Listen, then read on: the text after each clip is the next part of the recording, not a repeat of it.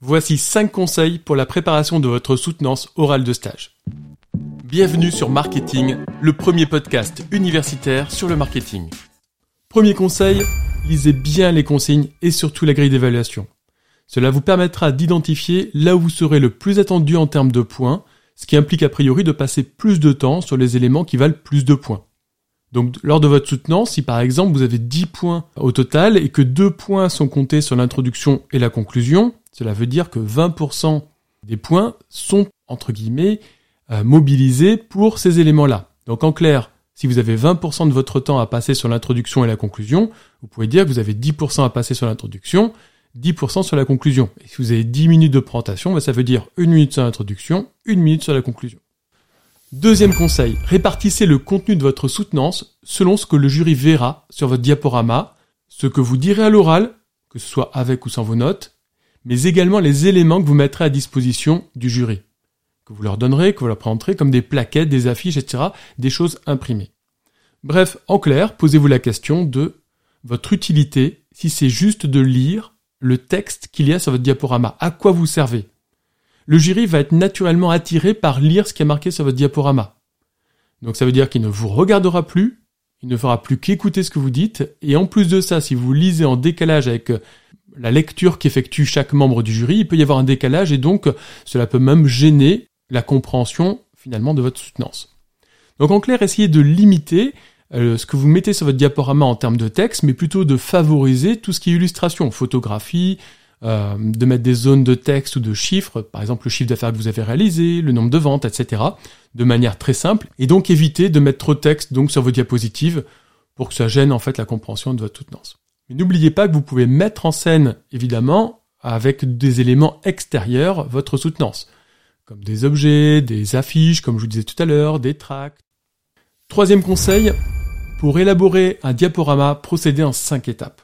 La première étape est celle du brainstorming. Ça veut dire que là, l'idée, c'est de réfléchir de manière totalement farfelue et diverse à toutes les idées que vous pouvez mettre pour justement travailler et organiser votre soutenance de stage.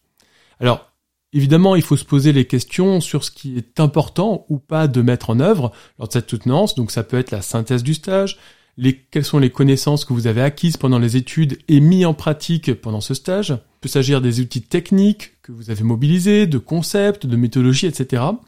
Euh, vous pouvez aussi vous poser la question de ce que vous avez apporté à l'entreprise pendant ce stage, mais également les défis que vous avez rencontrés, comment vous les avez surmontés. Deuxième étape, cela consiste à identifier le cœur de votre présentation. En clair, quel est l'élément le plus important de votre présentation pour que la présentation soit tournée justement sur cet élément principal? En clair, s'il devait y avoir un élément à retenir pour toutes les personnes du jury, quel serait-il? Étape numéro 3, créez votre storyboard en sélectionnant et en organisant les idées essentielles. Vous avez mis sur papier différentes idées lors du brainstorming, vous avez identifié l'idée principale, et bien maintenant il s'agit de sélectionner les idées importantes qui vont faire partie justement de votre oral et que vous allez mettre dans l'introduction, en conclusion, dans votre développement, etc. Bref, vous sélectionnez toutes ces idées-là et vous les mettez en ordre de manière chronologique par rapport à votre oral. Quatrième étape, maintenant que vous avez sélectionné les idées, il s'agit de les illustrer. Comme je vous ai expliqué tout à l'heure, l'idée d'un diaporama est d'illustrer votre propos. Donc, sur chaque post-it, vous mettez une idée et vous mettez en dessous de la manière dont vous allez l'illustrer. Par des photographies, par des données quantitatives, des graphiques, des citations, des exemples concrets qui permettent d'illustrer les points, etc. Cinquième étape, créez votre diaporama en essayant d'équilibrer vos parties. Si vous avez un développement en deux ou trois parties, l'idée c'est d'avoir à peu près le même nombre de diapositives pour chacune de ces deux ou trois parties. Quatrième conseil, créez un design clair et simple. Selon Léonard de Vinci, la simplicité est la sophistication suprême. Alors l'idée notamment, c'est d'illustrer au maximum avec des images parce qu'elles sont mieux mémorisées que des listes de texte. Donc de fait, la mobilisation d'images est plus percutante pour quelqu'un. Vous pouvez aussi évidemment utiliser des vidéos. Alors pensez aussi, si vous utilisez des photographies, d'utiliser des photos de bonne qualité, car sur un diaporama projeté sur écran, les images, si elles sont pixelisées, du coup deviennent très visibles, et ça devient gênant évidemment pour le jury. Alors pour cela, n'hésitez pas à utiliser des banques d'images gratuites euh, que vous pouvez trouver sur Internet. Autre élément bah, par rapport au texte, justement, c'est d'utiliser un minimum. Mais par contre, de bien le placer dans vos diaporamas. L'idée, c'est pas de le placer en bas à droite ou en haut à gauche, etc. L'idée, c'est qu'il soit bien visible. Si vous mobilisez du texte, l'idée, c'est de faire passer une idée et qu'elle soit donc bien visible. Et pour cela, vous pouvez aussi évidemment utiliser une police d'écriture agréable et surtout lisible. Alors par rapport à justement ces images et ces zones de texte, l'idée c'est de bien contraster par rapport au fond de votre diaporama. C'est-à-dire que s'il est blanc, eh ben, essayez de mettre des couleurs foncées en termes de texte et de photos.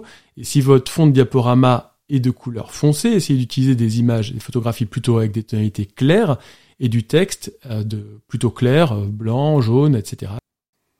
Cinquième conseil, préparez-vous à fond en révisant vos notes et en répétant votre présentation plusieurs fois et essayez surtout de faire votre répétition devant une ou deux personnes, de votre famille ou des amis, car le fait de répéter devant d'autres personnes vous permet de mieux voir comment vous gérez votre stress, parce que lorsqu'on parle devant des personnes, on va avoir tendance à parler plus vite ou moins vite suivant les gens, euh, mais c'est également la possibilité de bien voir s'ils comprennent bien ce que vous dites. Donc le fait de voir leurs réactions, et puis éventuellement leurs questions par d'ailleurs, et surtout bah, leurs remarques s'ils en ont à vous faire, eh bien dites-vous que c'est pour vous faire progresser. Sixième conseil, essayez de bien travailler le début et la fin de votre présentation. Essayez de bien accrocher l'attention du jury dès le démarrage et essayez de bien finir avec euh, une conclusion agréable et sur une idée forte. Septième conseil, regardez la présentation d'iPhone par Steve Jobs en 2007. Vous trouverez le lien sur YouTube. C'est extrêmement intéressant et justement ça permet d'illustrer l'usage justement maximal d'un diaporama extrêmement bien fait et de bien voir justement comment anime la personne et de regarder aussi sa gestuelle, de regarder la manière dont elle est habillée puisque en l'occurrence Steve Jobs a un pull roulé col noir pour bien mettre en valeur son visage. Il retrousse ses manches aussi pour qu'on voit bien ses mains lorsqu'il va naviguer vers le diaporama et des chaussures blanches pour bien voir justement le contraste avec le sol et la salle qui est dans la pénombre. Bref, une très belle leçon de présentation sur un diaporama professionnel. Merci pour votre écoute. Pour nous aider, pensez à vous abonner et à nous laisser 5 étoiles. À très vite